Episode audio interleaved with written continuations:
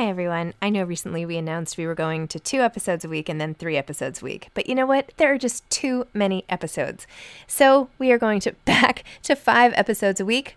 Still a reduction from seven, but there were just too many interviews scheduled, and I didn't want to make all the authors wait for too long. So I hope you can keep up with me. Listen to one a week as you're on your way to work, or on your way home, or putting your kids to bed, or whatever it is you're doing.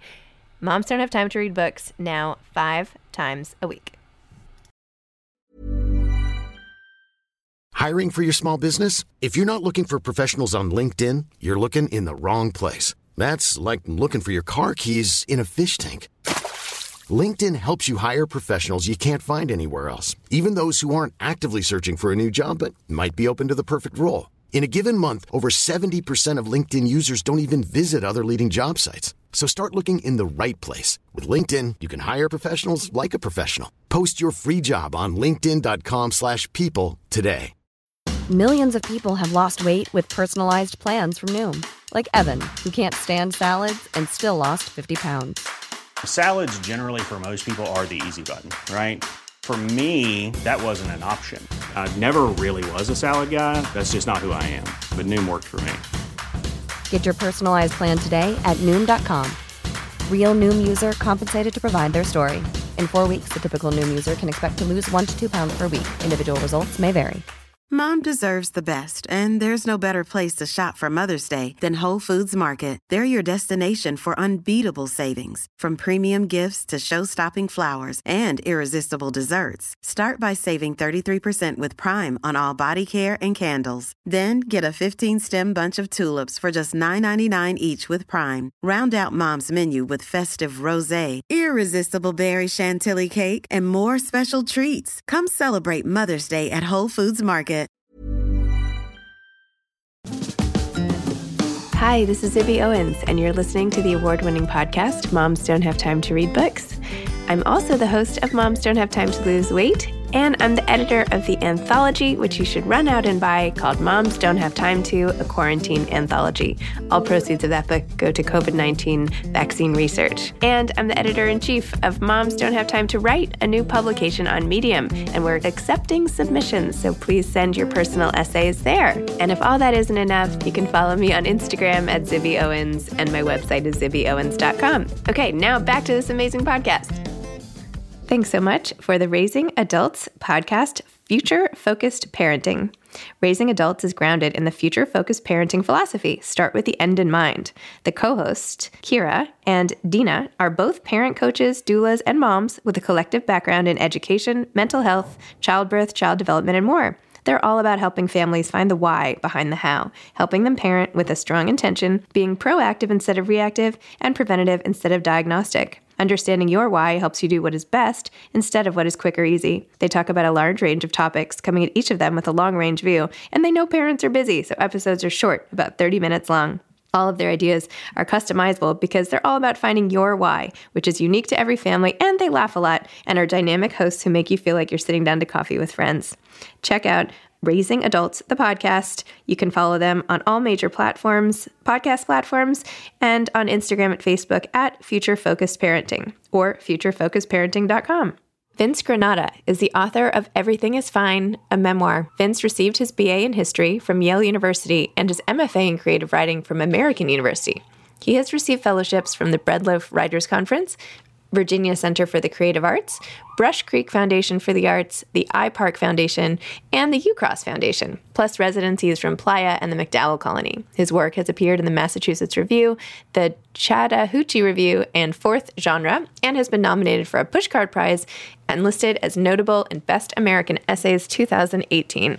Vince's memoir is so powerful and amazing. I was just honored to talk to him. Welcome, Vince. Thank you so much for coming on Moms Don't Have Time to Read Books. Thank you so much for having me. So, your memoir, Everything is Fine. Everything was not fine, obviously.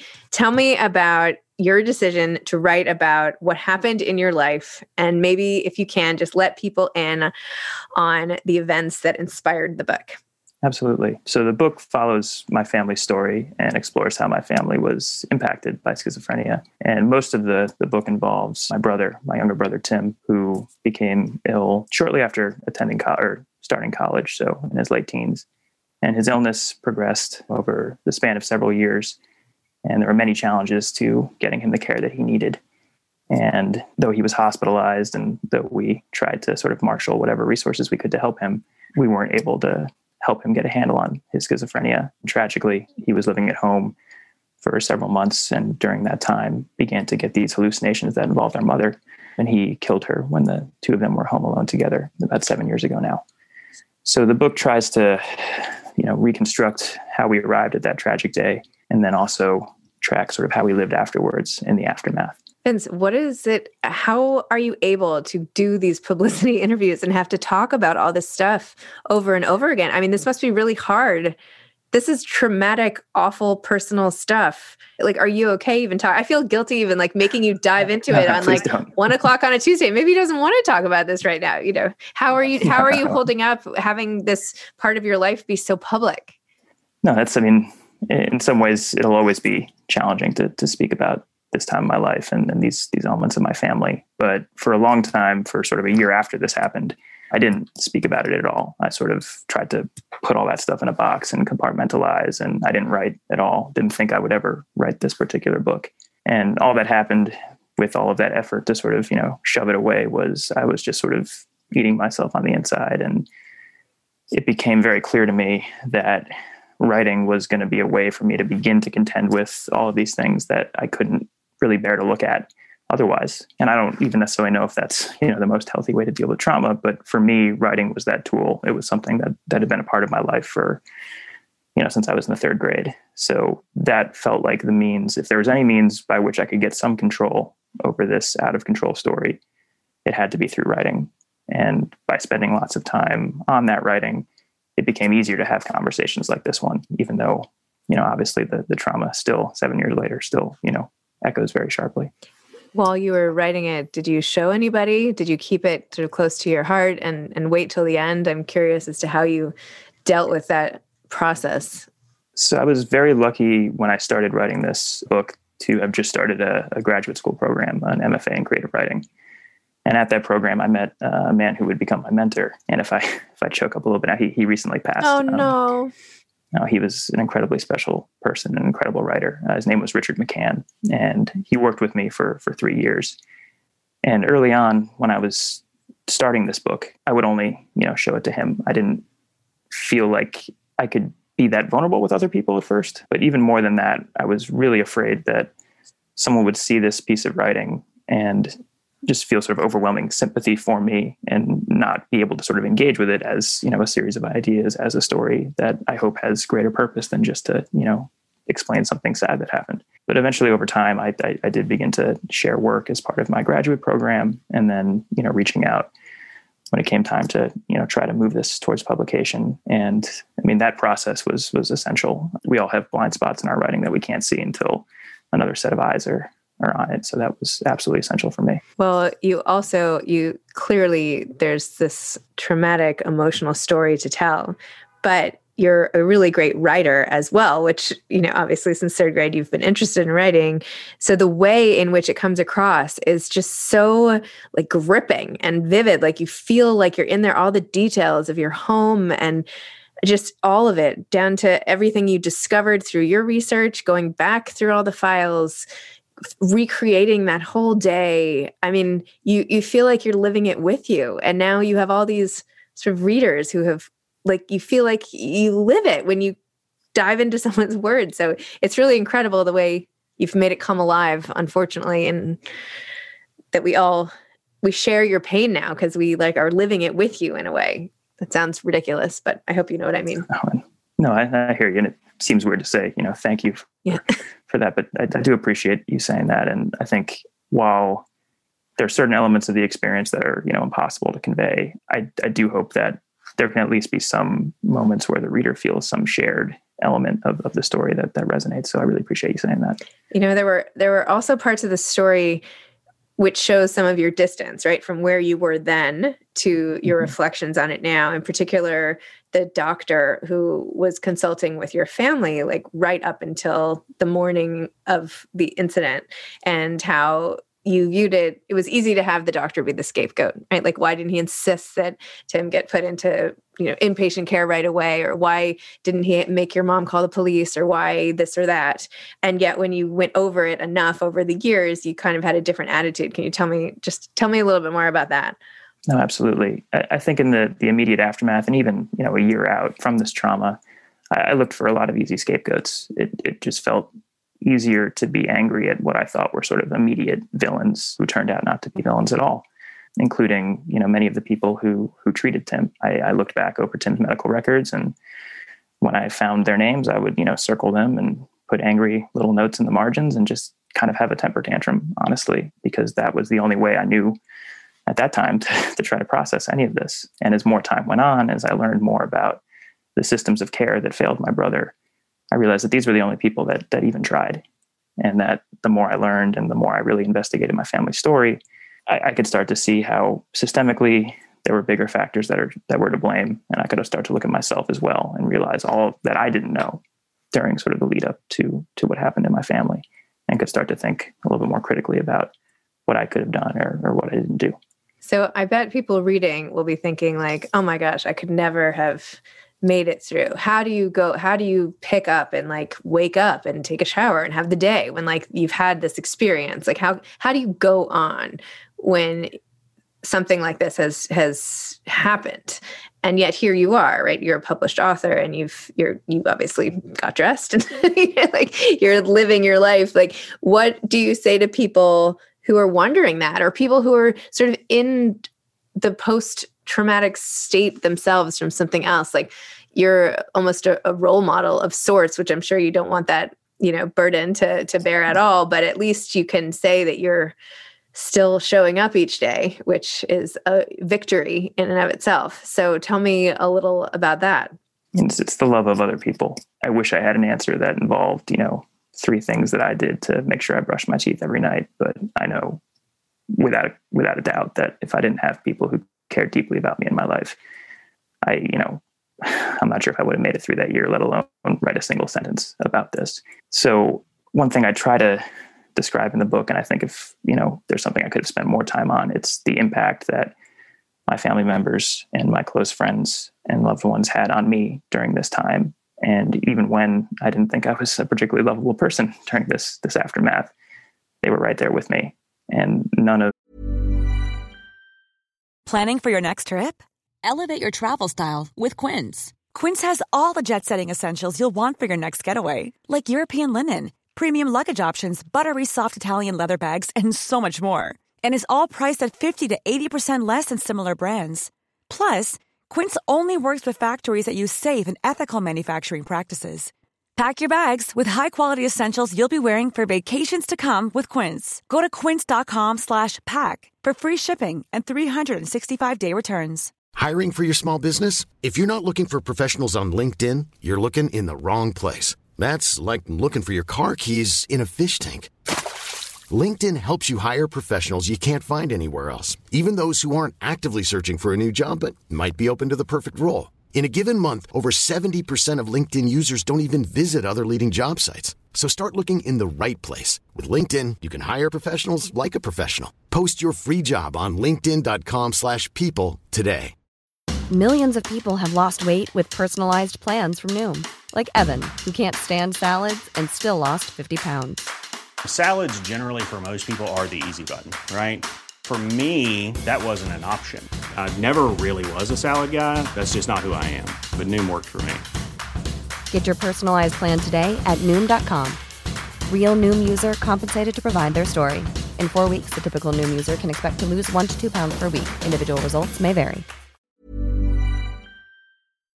This, and you know, this being the book, this being me getting dressed this morning, this being me, you know, able to kind of move forward in my life would have happened without that that support.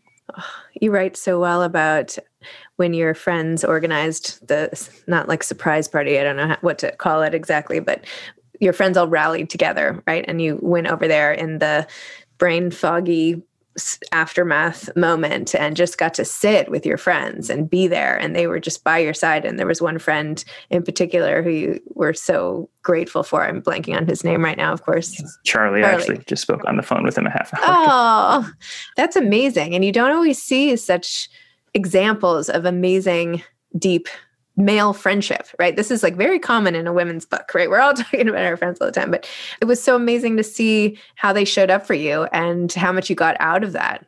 No, and they've they've continued to show up for me even sort of after that that immediate aftermath. And I mean, I I think saying that I'm lucky doesn't quite capture it, but in addition to being lucky to have surrounded myself with those type of friends, it was just really affirming in that moment to have someone recognize me as the person I was for the 27 years before the tragedy. Because I think one of the most immediate effects I felt of the trauma was just feeling very distant from myself mm-hmm. and feeling alienated, you know, even from my own reflection in the mirror. I, I had trouble recognizing myself and placing myself. So before I could even really think about who I was before all this happened, I had other people recognize those those pieces of me and that that helped me back into myself more than just about anything. Wow. I have to say as I was reading it, I stopped sort of midway through and I was like, all right, I have to see what everybody looks like, right? Because I had, you know, in fiction you, you get all these ideas in your head. So I stopped and then of course there were all these articles. So then I was thinking, oh my gosh, on top of all of this, then you had to deal with like the fact that the press was involved. And I mean, I should have thought, I mean, obviously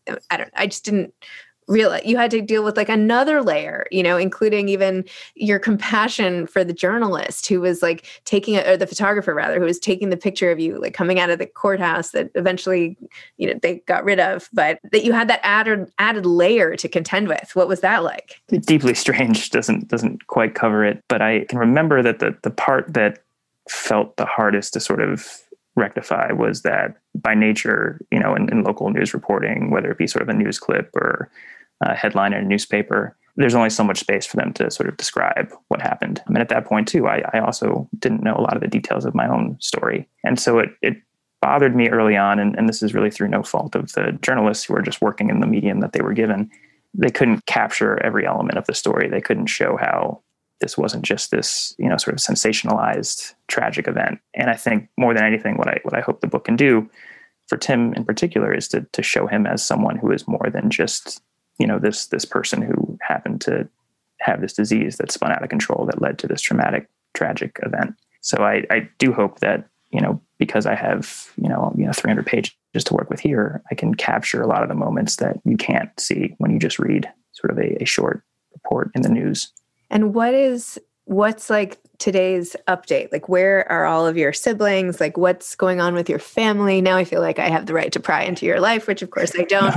okay.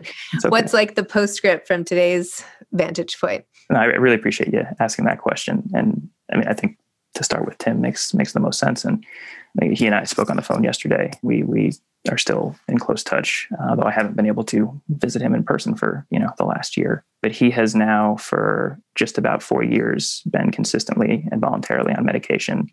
He has moved through several steps. He is no longer at the most maximum security facility, and he's. I mean, it's it's it's simultaneously really affirming to describe how thoughtful and how caring a person he is, and how our conversations are you know sprawling and cover all sorts of things. And to see him that way it, it's it, it, feels great but it also is incredibly painful because it's just this reminder that none of this had to happen. He didn't have to he didn't have to go down this particular path but he is he is progressing well. He's turning 30 in september and there's there are many reasons for hope. That he'll have a life a very rich life you know going forward i, I, I am very hopeful and my my sister lizzie and my brother chris are, are both doing well uh, as well and they're I mean, they've achieved so much in their in their various fields, and they're they're living very full lives. And my my dad is still in Connecticut, and and he and I speak very often. We've all spoken about the book and, and sort of the challenges therein, but we're we're doing the best we can. Wow. So how when you sat down to do this, like how long did this take? Did, I mean, I know you said it was a multi-year process. Was there ever a so, point where you got, oh sorry, at the end of your program where well tell me well tell me more about i guess the timing and the process. Sure. I so i started this graduate program just a little over a year after my mom died. I'd, I'd been a high school english teacher and i was sort of edging my way out of teaching even before this happened in my family. And it was actually the, the third to last conversation I had with my mom was about my writing and about how I had sort of set it aside for most of the years I was teaching. So I, I had known before that I, I, wanted to take my writing more seriously, and I thought about graduate programs. But when I began the the grad program that I that I started, I didn't think that I was actually going to write nonfiction. I thought I was going to write fiction. But shortly after arriving and, and meeting Richard McCann, it became clear that this was the story I had to tell. It didn't feel like a choice at first, at least. So I began uh, really in the fall of, of 2015, and for about the next three years, sort of wrote what at first was a series of essays and then became a memoir. And after that three year period, there was about another year of, of revising and sort of, you know, shopping it around and seeing if anyone was interested. So I think there was sort of four years of, of writing and revising, and then, you know, sort of a year, year and a half of, of sort of publishing stuff, getting sorted out. So it was, it was a long, a long period. And I think it, it had to be a long period for a number of reasons. You know, one, I was learning how to write this kind of book. I had written fiction beforehand. I'd studied fiction beforehand. I'd read predominantly fiction beforehand. I, I didn't know much about the genre and I had to learn those things. And it was also very helpful to work through this over a long period of time so that I could get a bit of distance and understand certain elements of the story that, that felt too immediate and too, you know, still too sharp, I think, when he started writing a year after. Well, it's like not the worst part, but the fact that now, of course, you still have to deal with the loss of your mom, right? Forever. It, that's not something that can ever, you know, that's like, I don't know, I've had loss in my life. And I think one of the things about it is just the finality of it. Like, there's nothing you can do. You can't be like, oh, I should have gone this way on that drive. Next time I'll go that way. Or there's nothing you can do about it, which mm-hmm. for me has always been the biggest sort of stumbling block of the whole thing. Like, you're always going to have that grief and that loss. Like, how do you maintain her connection right? Because i think that's how do you keep her sort of alive in your mind? Do you how do you process that grief and sort of carry her spirit with you if you will? And i appreciate you asking that question. And, and again i wish i had a, a, simple answer. And i i know i mentioned just previously that, that one of the last things that we we spoke about my mother and i was was my writing. If we hadn't had that conversation i think writing this book would have been much more difficult. And you know while i know i can't take that conversation as sort of like one of her final wishes and that would be reading a bit too much into that that exchange.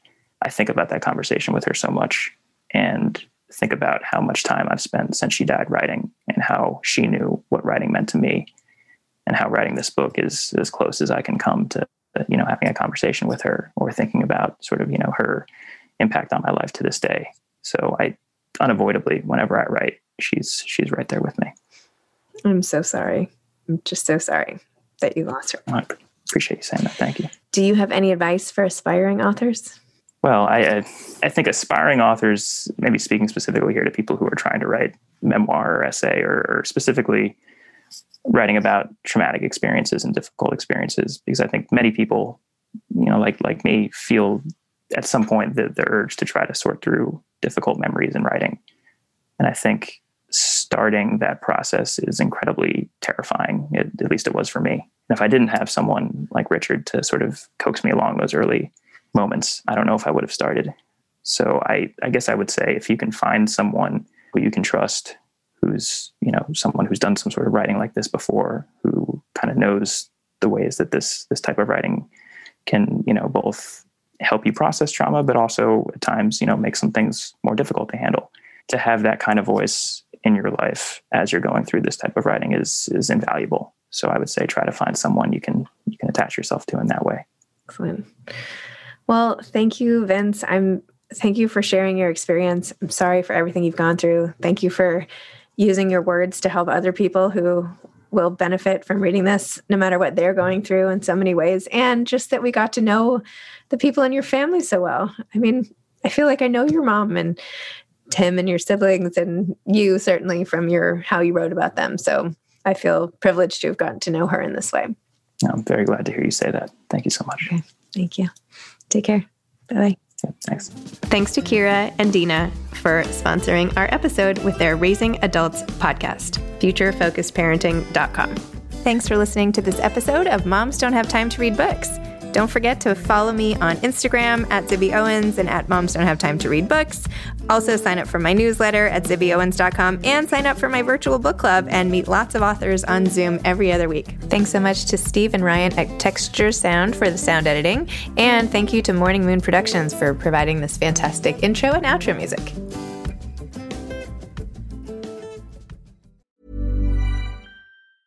Mom deserves the best, and there's no better place to shop for Mother's Day than Whole Foods Market. They're your destination for unbeatable savings, from premium gifts to show-stopping flowers and irresistible desserts. Start by saving 33% with Prime on all body care and candles. Then get a 15-stem bunch of tulips for just $9.99 each with Prime. Round out Mom's menu with festive rosé, irresistible berry chantilly cake, and more special treats. Come celebrate Mother's Day at Whole Foods Market. Hey, it's Paige DeSorbo from Giggly Squad. High quality fashion without the price tag. Say hello to Quince. I'm snagging high-end essentials like cozy cashmere sweaters, sleek leather jackets, fine jewelry, and so much more. With Quince being 50 to 80% less than similar brands. And they partner with factories that prioritize safe, ethical, and responsible manufacturing. I love that. Luxury quality within reach. Go to quince.com slash style to get free shipping and 365 day returns on your next order. Quince.com slash style. Mom deserves the best, and there's no better place to shop for Mother's Day than Whole Foods Market. They're your destination for unbeatable savings, from premium gifts to show-stopping flowers and irresistible desserts. Start by saving 33% with Prime on all body care and candles. Then get a 15-stem bunch of tulips for just $9.99 each with Prime. Round out Mom's menu with festive rosé, irresistible berry chantilly cake, and more special treats. Come celebrate Mother's Day at Whole Foods Market.